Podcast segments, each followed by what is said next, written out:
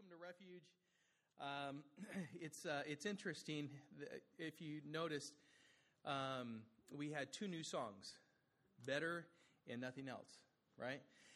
And uh, uh, they were practicing uh, those two songs on Thursday, and it's interesting how the Lord lines up these songs with exactly what we're going to teach this morning, because we're in Acts chapter three and uh, and just the word. I was thinking about the words as we were singing them of the song "Better," and uh, and it lines up exactly with what we're covering this morning. The the title of this morning's message is "Better Than Silver and Gold." Acts chapter three, and uh, so and and then on top of that, that other song, "Nothing Else." Um, it, it just like you, you'll see, you'll see, and I don't know which one you're going to close with, but I'm sure the Spirit will lead you, Ray, and uh, just the right one if you don't have it set already. You know, as you, you turn in your Bibles there to Acts chapter 3, um, I want to just kind of um, put things in proper perspective as we go into this chapter. You see, in Acts chapter 3, we have the story of Peter and John as they were going to the temple to pray at the hour of prayer. They were met by a lame beggar who was expecting a handout and were given and was given much more than that. But that just uh, kind of uh, set the stage for something a lot greater and uh, something that thousands of people would be challenged with as they were uh, as the gospel was uh, was given to them. You see, as Jesus walked and he served and he ministered. Um, there, was a, there was a time in Matthew chapter 23 where he confronted the Pharisees and the scribes. And he said in Matthew 23, verse 25 Woe to you, scribes and Pharisees, hypocrites, for you clean the outside of the cup and the plate, but inside they are full of greed and self indulgence. You blind Pharisee, first clean the inside of the cup and the plate that the outside also may be clean. Verse 27 says, Woe to you, scribes and Pharisees, hypocrites, for you are like whitewashed tombs, which outwardly appear beautiful, but within are full of dead people's bones and all unclean, uh, uncleanness. So you also outwardly appear righteous to others, but within you are full of hypocrisy and lawlessness. Woe to you, scribes and Pharisees, hypocrites, for you build the tombs of the prophets and decorate the monuments of the righteous, saying, If we had lived in the days of our fathers, we would not have taken part with them in shedding the blood of the prophets. Thus you witness against yourselves that you are, the, you are sons of those who murdered the prophets. Fill up then the measure of your fathers. You serpents, you brood of vipers, how are you to escape being sentenced to hell? Therefore, I send you prophets and wise men and scribes, some of whom you will kill and crucify, and some you will flog in your synagogues and persecute from town to town, so that on you may come all the righteous blood shed on earth, from the blood of righteous Abel to the blood of Zechariah the son of Berechiah, whom you murdered between the sanctuary and the altar. Truly I say to you, all these things will come upon this generation. You see, even even as we come to church on Sunday, on Wednesday, um, come to different events, really, sometimes we get to a place to where perhaps we can identify with the Pharisees and the scribes. Outwardly, I mean, outwardly, we, we look great. We appear. Just as he had referenced them as hypocrites, as whitewashed on the outside, but inside you're full of dead men's bones. You know, it's just all dead. You see, this morning, the Apostle Peter will be addressing thousands of people. And what he desired above all is that the dead bones would come alive. That they would come to realize that it wasn't about religion or or the burnt offering that just had uh, occurred, the afternoon sacrifice that had just taken place, just before the afternoon prayer. That was unnecessary. They would simply need to come to acknowledge that Jesus was the fulfillment of the sacrifice, that there was no more need for that. That all they needed to do is come to believe and trust in the Son of God, Jesus Christ. And by that, their response to how much they've been loved would be a life that is genuinely desiring of blessing and glorifying the Lord. Because what Peter had to offer that day and what we have to offer this morning is better than silver and gold. Sometimes you come and perhaps your marriages are not in a good place. Your relationships with others, your finances, you just lost your job. Your health is, is not good. And, and so you come in a way like the lame beggar, just asking for a handout, asking for the Lord to give you what you're asking. And he says, I may or may not give you that. But what I do have, I give you. And it's much better than silver and gold. Let's pray. Father, we thank you, Lord, that you do have to offer to us something much better than something earthly. You've offered us through your Son, Jesus Christ, salvation. Lord, the forgiveness of our sins. Because the sacrifice has been met and the work is finished to atone for, to appease your righteous wrath against sinful man through the shed blood of Jesus Christ. The question is for us do we believe that? And have we truly received that? And how is it that it's expressed in our lives to be genuine? I pray, Father, that we would come to realize this morning that salvation for some have been, has been known, and for others, I pray this morning that today be the, the day of salvation, that we may truly surrender to you and respond in our lives in a way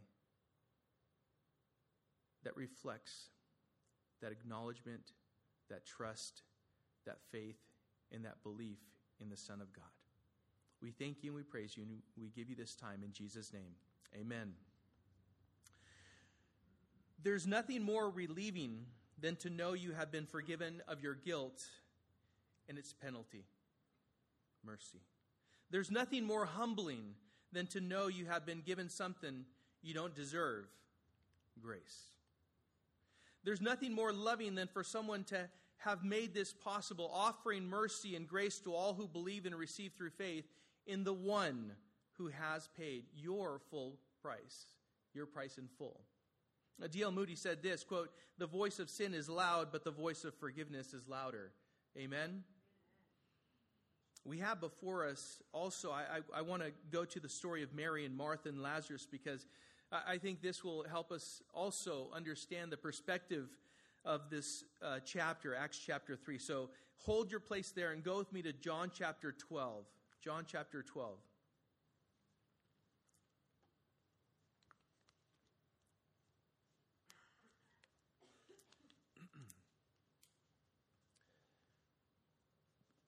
John chapter 12 and verse 1. it says, Six days before the Passover, Jesus therefore came to Bethany where Lazarus was, whom Jesus had raised from the dead. So they gave a dinner for him there. Martha served, and Lazarus was one of those reclining with him at table. Mary therefore took a pound of expensive ointment made from pure nard and anointed the feet of Jesus and wiped his feet with her hair. The house was filled with the fragrance of the perfume. But Judas Iscariot, one of his disciples, he who was about to betray him, said, Why was this ointment not sold for 300 denarii and given to the poor? He said this, not because he cared about the poor, but because he was a thief and having charge of the money bag, he used to help him, himself too what was put into it. And Jesus said, Leave her alone, so that she may keep it for the day of my burial for the poor. You always have with you, but you do not always have me. So here we have the story of Mary, Martha, and Lazarus, and how it was that Jesus addressed the whole situation. There was Judas Iscariot, who was known to help himself uh, out of the treasury, keeping some money for himself. And so he was concerned about the poor. Well, we're going to talk about the poor here in this chapter because this is Lazarus who had been raised from the dead. This morning we will see a crippled poor man who will be healed and be made to walk. This is the same Martha that had been rebuked for being busy and not taking the best place at Jesus' feet with Mary. And this is the Christ, Jesus, who has the power to heal physical infirmities and yet was being anointed for his burial. You see, Jesus knew that he would be crucified and buried, but he also knew that he would be raised from the grave. You see, although Jesus performed many miracles, showing that he was the Son of God, he was sent to do one thing. And it wasn't to perform all of those other miracles. He was sent to do one thing, and that is die on the cross. To pay for the sins of the world, to make a way of forgiveness and reconciliation to the Father through the sacrifice of the Son. And we ask for all these things. And yet, the one thing that the Lord is asking us to do is simply believe on Him to know salvation. John 3 16 and 17 says, For God so loved the world that He gave His only Son, that whoever believes in Him should not perish, but have eternal life. For, for God did not send His Son into the world to condemn the world, but in order that the world might be saved through Him. Jesus can make all things better outwardly. But if it doesn't lead to belief in Him and trust in Him, then it's all for nothing. It's all for nothing. It's a temporal relief and a temporal life of comfort. But if you found your life outside of Christ, know this that you've lost it, thinking you've found it, because it's an eternal life of condemnation and suffering apart from God. Jesus, by his sacrifice, offers an eternal pardon from our sins, something better than silver and gold, his shed blood for you and I. This morning, we're learning about the events that took place one afternoon as Peter and John were going to the hour of prayer at the temple in Jerusalem with thousands of others, thousands of others. Peter and John had no idea what was about to happen. But we'll see how Peter exercised his faith and boldly proclaimed the gospel and offered something much better than silver and gold to all of his hearers. And so it is this morning that we will come to understand and be reminded that our salvation is more valuable than anything this world has to offer. We're going to see a healed beggar, a guilty people, and a pardon offered to all. So, a healed beggar, let's go to that. In Acts chapter 3, verse 1, as we begin, now Peter and John were going up to the temple at the hour of prayer, the ninth hour, that is 3 p.m. And a man lame from birth was being carried, whom they laid daily at the gate of the temple that is called the Beautiful Gate, to ask alms of those entering the temple. Seeing Peter and John about to go into the temple, he asked to receive alms. And Peter directed his gaze at him, as did John, and said, Look at us. And he fixed his attention on them, expect, expecting to receive something from them. But Peter said, I have no silver and gold, but what I do have I give to you. In the name of Jesus Christ of Nazareth, rise up and walk. And he took him by the right hand and raised him up. And immediately his feet and ankles were made strong. And leaping up, he stood and began to walk, and entered the temple with them, walking and leaping and praising God. And all the people saw him walking and praising God and recognized him as the one who sat at the beautiful gate of the temple, asking for alms. And they were filled with wonder and amazement at what had happened to him. What a, what a beautiful moment. A healed beggar. It was 3 p.m. And Peter and John were going to the hour of prayer, which as I said earlier, followed the afternoon sacrifice. And I found this interesting because Peter and John, they hadn't gone to the afternoon sacrifice. They were barely coming to the temple for the hour of prayer.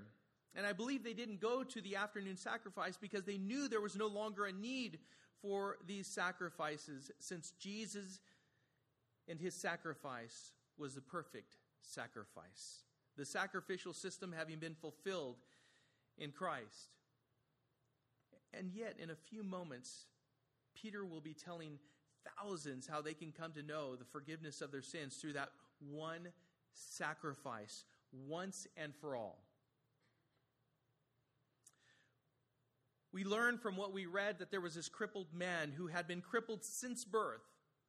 He's now over 40 years old, and we know that he was over 40 years old, not by this chapter, but by the next chapter, in Acts chapter 4, verse 22. The people knew him. And he, this was a man who was carried and laid daily at the gate of the temple. This uh, was a specific gate. It's the beautiful gate, which is on the eastern wall going into the women's court. The cri- crippled man was not physically able to do anything to provide for himself. And so he begged so that others may help him to survive, so that others may provide for him. Uh, seeing Peter and John coming toward him, he asked for whatever they could spare.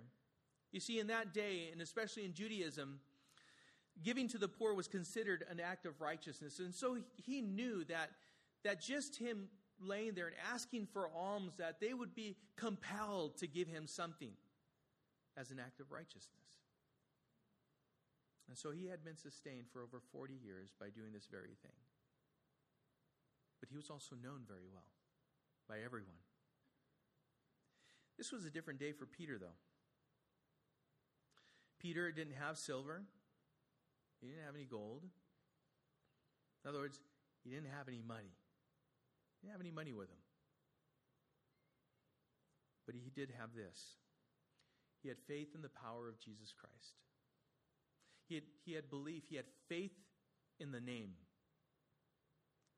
Acts 2:43 says and awe came upon every soul and many wonders and signs were being done through the apostles when they all came together after 3000 people came to salvation they were breaking bread and fellowshipping and and and, uh, and being taught the apostles doctrine in other words the word of God the New Testament as we have it in our hands. It was through the apostles that these wonders and signs were being done. And awe was coming upon every soul. And here was an example of it.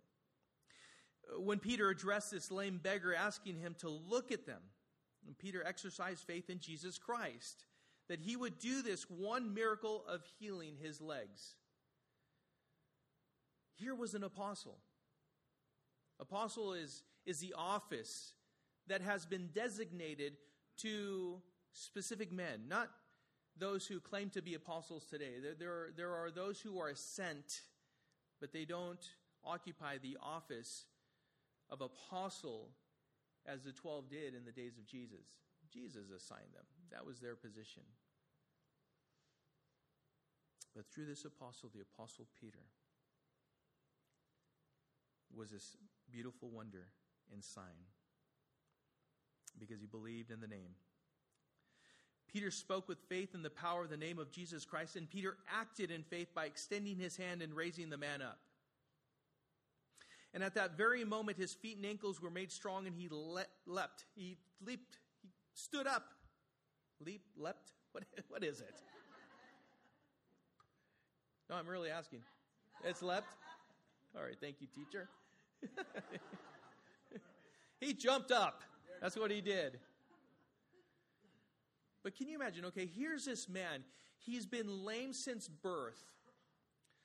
Have any of you experienced, um, well, have you gone through an appendectomy? You have. Laid up for a while. If you've gone through the traditional cut and, you know, surgery like that, you realize that the cutting of your abdominal muscles um, really messes you up. And you realize just how much you use those muscles. Now, when you've been laid up for any extended time, you realize how quickly your muscles atrophy. Right? They, they start breaking down, they weaken. Now, can you imagine? You haven't been laid up for two, three, four weeks, let's say, for instance. And you, you realize when you get up that you're weak and you need some rehabilitation, some physical therapy to help you. Uh, to sometimes, if, if, you're, it's, if it's for an extended period of time, to walk again, to use those muscles well, to, to strengthen the ankles and the feet. Here was this man, crippled from birth. And immediately the Lord strengthened his feet and his ankles. And he leapt, leaped, jumped. Truly miraculous. The healed man immediately entered into the temple with Peter and John, praising God. He's praising God. He didn't, go, he didn't go anywhere else. He didn't use it for anything else. At that very moment, all that he was interested in doing is praising God. This man was amazed at what had just happened. And, please take note that at that very moment he was healed, he acknowledged that God had performed this miracle and he praised God. That's what he was doing. What do we do when we realize that God has done something in our own lives? Are we inclined to do the very same thing? I can't believe I had asked for this. I had, you know, really pursued God in this other area. And now I'm just going to go and I'm going to praise God with everyone. I just want everyone to know just what God has done in my own life. Are we inclined to use it for ourselves?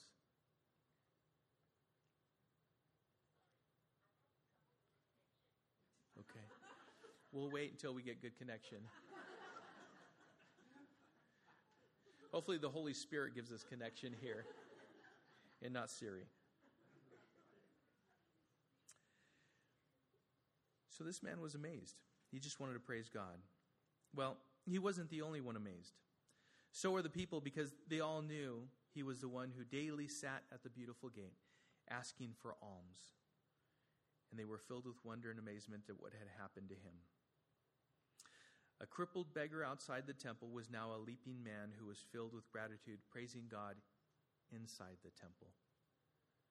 Oh, as we acknowledge God for what He has done in our own lives, it should draw us actually to God, singing His praises and, and being a testimony of what He's done in our own lives, not withdrawing for our own benefit, but rather allowing whatever benefit he's given to us to come in to the fellowship of the brethren and declare to others what he's done. And let everyone know. Singing his praises. Well, oh, we see a healed beggar but we also see a guilty people. In verse 11 as we continue while he clung to peter and john all the people utterly astounded ran together to them in the portico called solomon's. And when peter saw it he addressed the people. Men of Israel, why do you wonder at this? Or why do you stare at us as though by our own power or piety we have made him walk?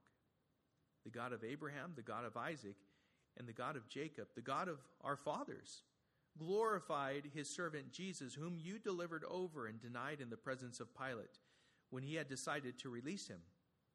But you denied the holy and righteous one and asked for a murderer to be granted to you. And you killed the author of life, whom God raised from the dead. To this we are witnesses. And his name, by faith in his name, has made this man strong, whom you see and know. And the faith that is through Jesus has given the man this perfect health in the presence of you all.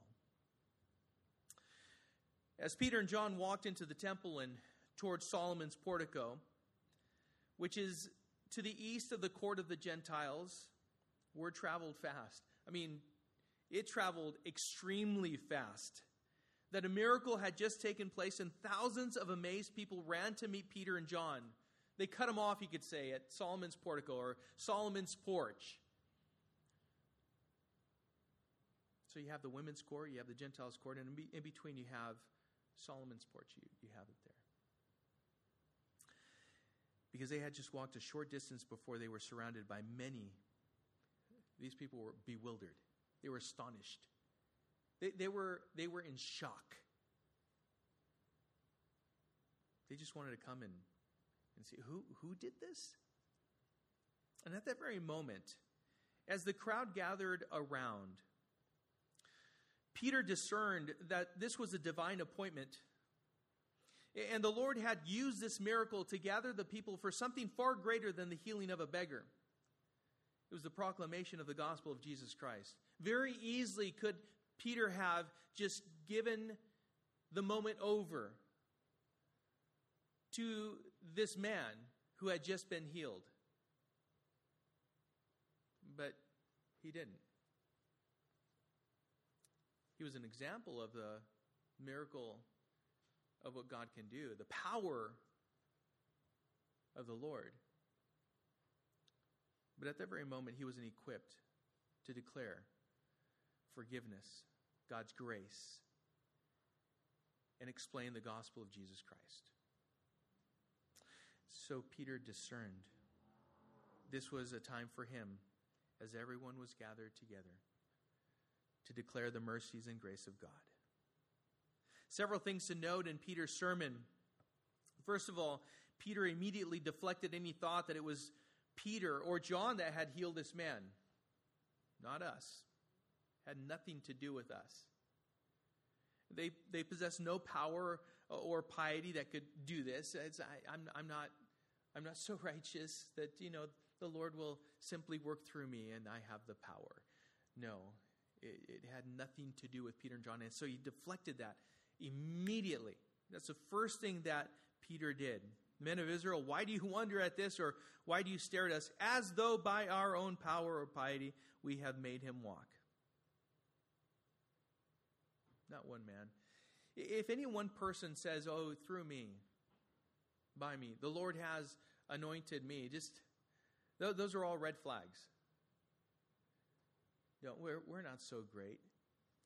In fact, the word tells us that God uses the foolish things of the world to confound the wise. If, if, the, if the Lord can speak through a donkey, he can speak through me. It's just, just an instrument. That's, that's what we are. We, we, are. we should be these willing vessels, but we're not so great.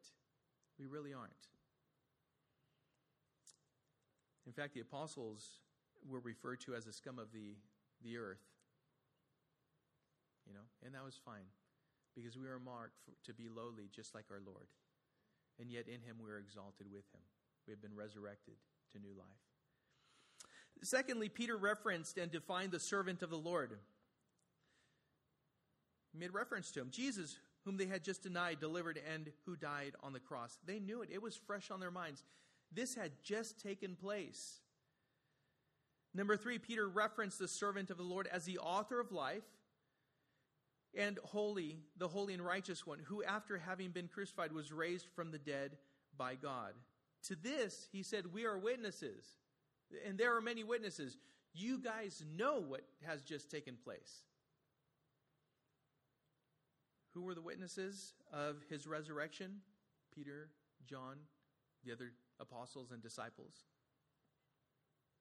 Peter was making it abundantly clear that Jesus was a servant of the Lord, that Isaiah spoke of in Isaiah 42 and Isaiah 52 13 through 53 12. In fact, hold your place there and let's go to Isaiah chapter 53. And I want to bring you here for this simple reason. As Peter's speaking, all of these people, they knew, they knew the, the, the Old Testament well. They knew the law and the prophets. They knew the Psalms. They, they, they knew these writings. And, and, as Peter was making it known to them, this is whom you crucified. Keep this in mind. I have no doubt that someone from the thousands that were there had to have been thinking about this specific area in Scripture. Isaiah chapter 53 and verse 2 says, For he grew up before him like a young plant, and like a root out of dry ground. He had no form or majesty that we should look at him, and no beauty that we should desire him. He was despised and rejected by men, a man of sorrows and acquainted with grief. And as one from whom men hide their faces, he was despised, and we esteemed him not. Surely he has borne our griefs and carried our sorrows, yet we esteemed him stricken, smitten by God, and afflicted. But he was pierced for our transgressions, he was crushed for our iniquities. Upon him was the chastisement that brought us peace, and with his wounds we are healed. All we like sheep have gone astray. We have turned every one to his own way, and the Lord has laid on him the iniquity of us all. He was oppressed and he was afflicted, yet he opened not his mouth. Like a lamb that is led to the slaughter, and like a sheep that before its shears is silent, so he opened not his mouth. By oppression and judgment he was taken away, and for his generation who considered that he was cut off out of the land of the living, stricken for the transgression of my people. And they made his grave with the wicked and with a rich man in his death, although he had done no violence, and there was no deceit in his mouth. Yet it was the will of the Lord to crush him. He has put him to grief. When his soul makes an offering for guilt, he shall see his offspring. He shall prolong his days. The will of the Lord shall prosper in his hand. Out of the anguish of his soul, he shall see and be satisfied. By his knowledge shall the righteous one, my servant, make many to be accounted righteous, and ye shall bear their iniquities. As you read that and consider what perhaps the Jewish people who were there being addressed by Peter, considering that perhaps this is what they were thinking about. The servant that was foretold of by this prophet. And Peter said, This one, you delivered Jesus to be crucified. You denied Jesus in the presence of Pilate. You denied the holy and righteous one. You killed the author of life. You are guilty of his crucifixion. And it's by faith in his name that this crippled man has been healed and can leap and walk today. If you thought people were amazed before, they have just been brought to a level uh, of astonishment that they had never known before. Imagine that. I mean, they just came, they heard this story, they see this man that they had known to be crippled since his birth. He's over 40 years old, he's walking, he, he's standing, he's praising God. And now they're told this, this one that you have crucified is the Son of God. He is the holy and righteous one. He's the author of life. Astonishment.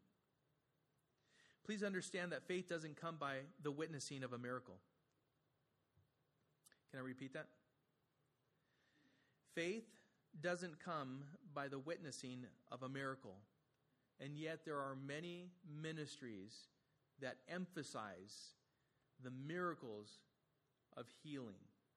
If that was the case, then this would be written much different. Faith wouldn't come by hearing, as it says in Romans 10 17, but faith would come through healing.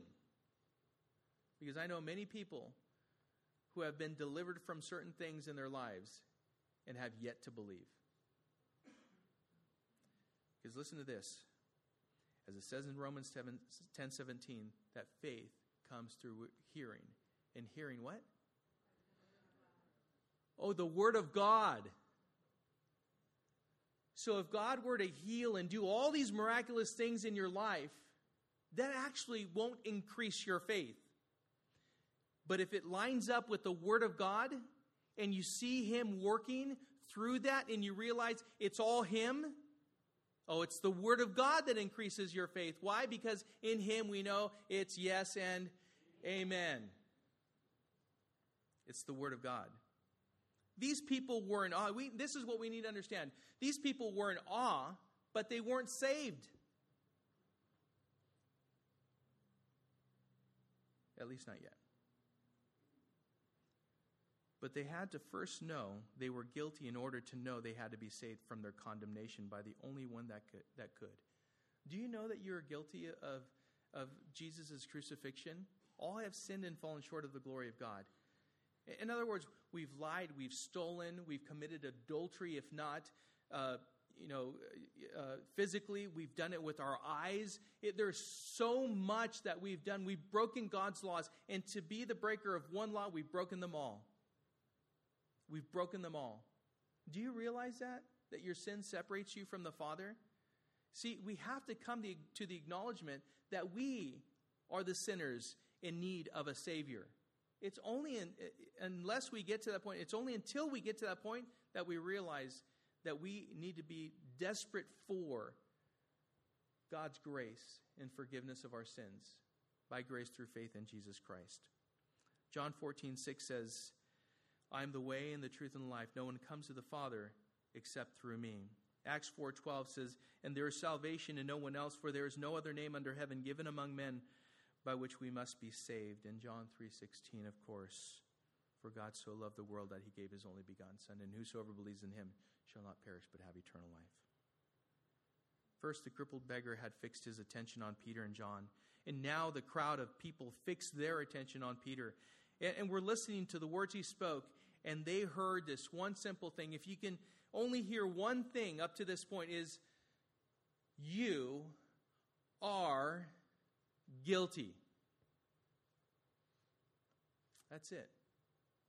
You are guilty. Would you agree? Would you confess that? How do you plead?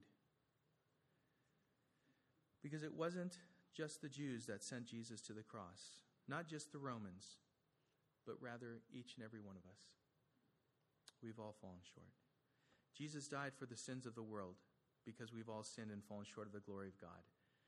None is righteous, no, not one, it says in Romans 3:10. So a healed beggar, a guilty people, and number 3, a pardon offered to all. Verse 17, and now, brothers, I know that you acted in ignorance. Notice the gentleness also of the Apostle Peter. Now, brothers, I know that you acted in, ig- in ignorance, as did also your rulers. But what God foretold by the mouth of all the prophets, that his Christ would suffer, he thus fulfilled. Repent, therefore, and turn back, that your sins may be blotted out, that times of refreshing may come from the presence of the Lord, and that he may send the Christ appointed for you, Jesus whom heaven must receive until the time for restoring all the things about which God spoke by the mouth of his holy prophets long ago. Moses said, The Lord God will raise up for you a prophet like me from your brothers. You shall listen to him in whatever he tells you. And it shall be that every soul who does not listen to that prophet shall be destroyed from the people. And all the prophets, prophets who have spoken from Samuel and those who came after him also proclaim these days. You are the sons of the prophets and of the covenant that God made with your fathers, saying to Abraham, And in your offspring shall all the families of the earth be blessed. God, having raised up his servant, sent him to you first to bless you by turning every one of you from your wickedness. A pardon offered to all. Even though Peter was direct, he was also gentle in his love for the people and desired that they come to repentance. He pointed out that they had acted in ignorance. You, didn't know what you were doing. But what you meant for evil, God meant for good. To fulfill the prophecy of the Messiah. He would come as says in Genesis 3:15 as he crushed the head of the serpent uh, his heel would be wounded. We have a wounded Savior. Did you know that? He was wounded, he was pierced, he was for our transgressions, for your sins and mine on the cross. And yet, at that very moment, he crushed the head of the serpent. There's victory. Romans 8:28 says, "And we know that for those who love God all things work together for good, for those who are called according to his purpose." Joseph to his brothers in Genesis 50, verse 20. Says, As for you, you meant evil against me, but God meant it for good, to bring it about that many people should be kept alive as they are today. There are things in, in our lives that, that we, we, we think that it's like this curse. It's like so many problems, right? This and that. And, what, what others meant for evil, God means for good. It's to strengthen you, to refine you, to purify you, to mature you, to grow you, to transform you into the image that more closely resembles our Lord. Jesus' crucifixion happened just as the prophets had foretold. Jesus is the sacrificial lamb provided by God to appease the righteous wrath of God toward the sin of man, as it was paid in full by the shed blood of Jesus Christ. Do you believe? So, what do we do? We repent. That's what Peter called him to do. Repent. What does that mean? Does it, does it mean, you know, you're sorry for what you've done? It's part of it. You realize that you've sinned, but it just it's not just that.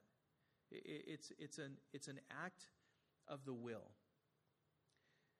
Uh, when you're going one way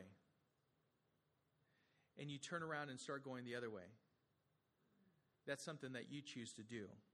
Repentance is a complete turnaround. It's not a 360, it's a 180. All right? It's not going back and, oh, no, I'm just kidding. I'm going to keep going the way I was going. No, it's a, when you do a 180, you repent and you start going the other way. Instead of running away from Jesus, you run to Jesus. And when I realized that running to Jesus uh, was, was what I ought to do because he just forgave me of all my sins, I, I just wanted to keep going. Just keep going. He's right there. Run to Jesus every single day, every single moment. When you realize that you've somehow turned away from the Lord, repent. That means turn away from that and start running toward Jesus. Because this word repentance is a word of hope. It's not, man, I, have given up so much. It's like, oh, what I've given up doesn't match what I've gained. It doesn't even come close. It's not even worth mentioning. It's a word of hope. Turn back refers to a conversion, knowing that you are a new creature in Christ. 2 Corinthians 5:17 says, "Therefore if anyone is in Christ, he is a new creation. The old has passed away; behold, the new has come." He says that your sins may be blotted out. So repentance, conversion, completely new creatures in Christ. A new heart, new desires, new way of thinking, new perspective. You see things differently. He says, if you do that, if you trust in the Lord, if you repent and you're converted, that you're a different creature. Oh, in that very moment, your sins will be blotted out. You see, for them, they, they understood it very well. It gave the idea that the sins that were on paper, let's say written in paper, would be removed as if they were never there. Ink on paper, you could grab a damp cloth and just blot it out. Wipe, it's clean, as if it had never been written. That's, that's the picture that Peter was drawing in their minds. And they understood what Peter was referring to. Psalm 103:12 says, As far as the east is from the west, so far does he remove our transgressions from us. Peter also spoke of the foretold time uh, of time when Jesus will return when Israel as a whole repents, a time when all things will be restored. So he points to that, but we haven't seen it yet. Israel hasn't repented. They haven't cried out to the Lord Jesus, recognizing him for who he is. And Peter also warned them with the word that was spoken to Moses listen to him and believe in what Jesus tells you.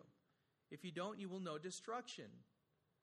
To reject Jesus Christ is to remain in your condemnation, remain in your sin, and therefore be eternally condemned by the simple rejection.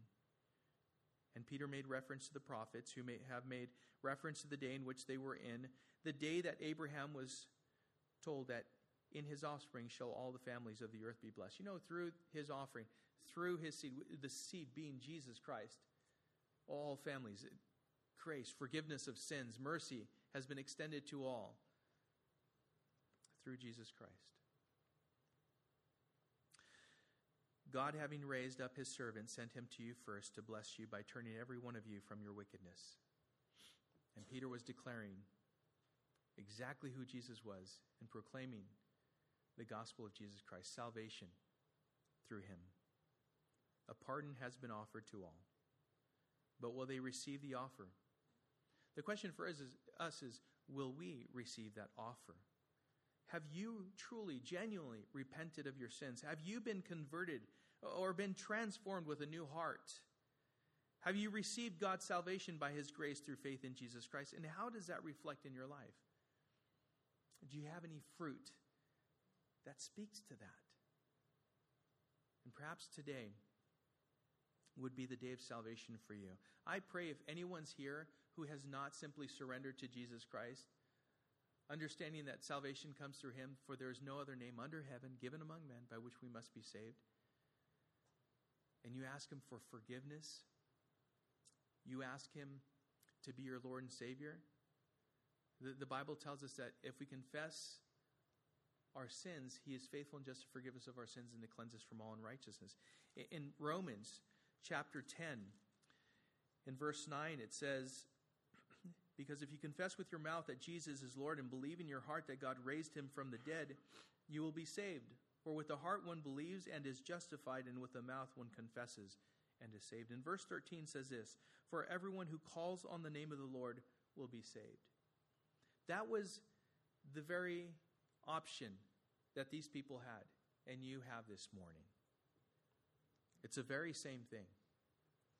So we see a healed beggar, a guilty people, and a pardon offered to all. Salvation is offered, but it's not always accepted, received, and believed.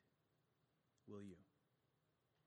We so often look to God to save us from our problems and, and shake our fists at Him when something we don't understand happens to us in our lives. You have no idea how many people I've heard are angry and bitter toward God because of a loved one that died when they were young. It's because of your ignorance that you still remain angry at the God who offers you salvation today. You see, every single one of us will be faced with issues. Every single one of us will be faced with death at one point. But are you ready for it? God gently and with his kindness draws us unto himself. It's with his love demonstrated on the cross that he calls you and I to salvation. We are looking to walk when we are crippled, made rich or powerful. We ask for position, but God sent his Son to offer something far greater than anything temporal. He sent his Son to offer salvation from eternal condemnation from him. John 3:16 For God so loved the world that he gave his only begotten son and whosoever believes in him shall not perish but have eternal life. Do you have eternal life? Do you have salvation? Some need to come back to the Lord. Some have strayed and others need to come to the Lord today.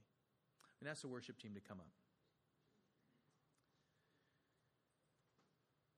And as they do, I haven't done this in some time, but I'm going to, I feel compelled to do so. I'm going to pray. And I'm going to ask in, in the time of prayer, with all eyes closed, and I, I want every head bowed, even if you're not praying, you know, just, just do so, just out of respect for everyone else. I am going to ask that if you want to receive Jesus Christ as Lord and Savior, you want to confess to Him your sins, you want to repent of your sins, and turn to Him and ask for, for forgiveness, that you would just slip up your hand during this time of prayer. I'd like to pray for you. If anyone is in a, in a state of, uh, you know, being backslidden from turning away from the Lord, then I also ask that you would raise your hand just in confession to the Lord. I just want to come alongside you and pray for you and with you. Just cry out to the Lord and ask Him for forgiveness. He desires to do that very thing, to forgive you of your sins and come alongside you and love on you. Allow Him to do that very thing. And then we'll stand and worship together. Heavenly Father, we come to you this morning, Lord, thanking you for, for your grace. We thank you for the forgiveness that you've extended to each and every one of us for all eternity through your Son, Jesus Christ. And I pray that if there's anyone here who has not come to the saving knowledge of Jesus Christ, that this morning, this day would be the day of salvation, that at this very moment, Lord, you would not, that they would not allow themselves, Lord, to, to pause for another day, to put off to, for another day, a day that's not promised, a surrender to you, that they would cry out to you and ask for forgiveness that you would be Lord and Savior at this very moment. And you will give them, your word tells us, your word tells us that you will give them a new heart, a whole new perspective, for they will be new creatures in Christ. All of the old will have passed away. You will set before them a hope that is eternal and a prize that awaits them in its fullness in your glory. And so, Lord, I pray with all eyes closed and all heads bowed. If there's anyone here who would like to receive Jesus Christ as Lord and Savior, just slip up your hand. I'd like to pray for you. Anyone at all.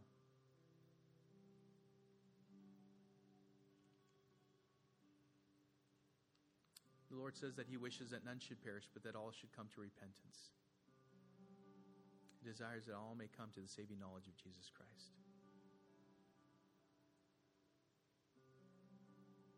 anyone who perhaps has strayed away from the Lord. And you want to repent, you want to ask for forgiveness, you want to run back to the Lord. Slip up your hand. Let me pray for you.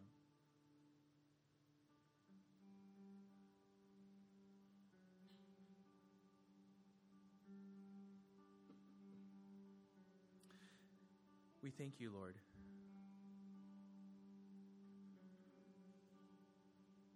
for you extend your hand of forgiveness and grace and mercy through Jesus Christ.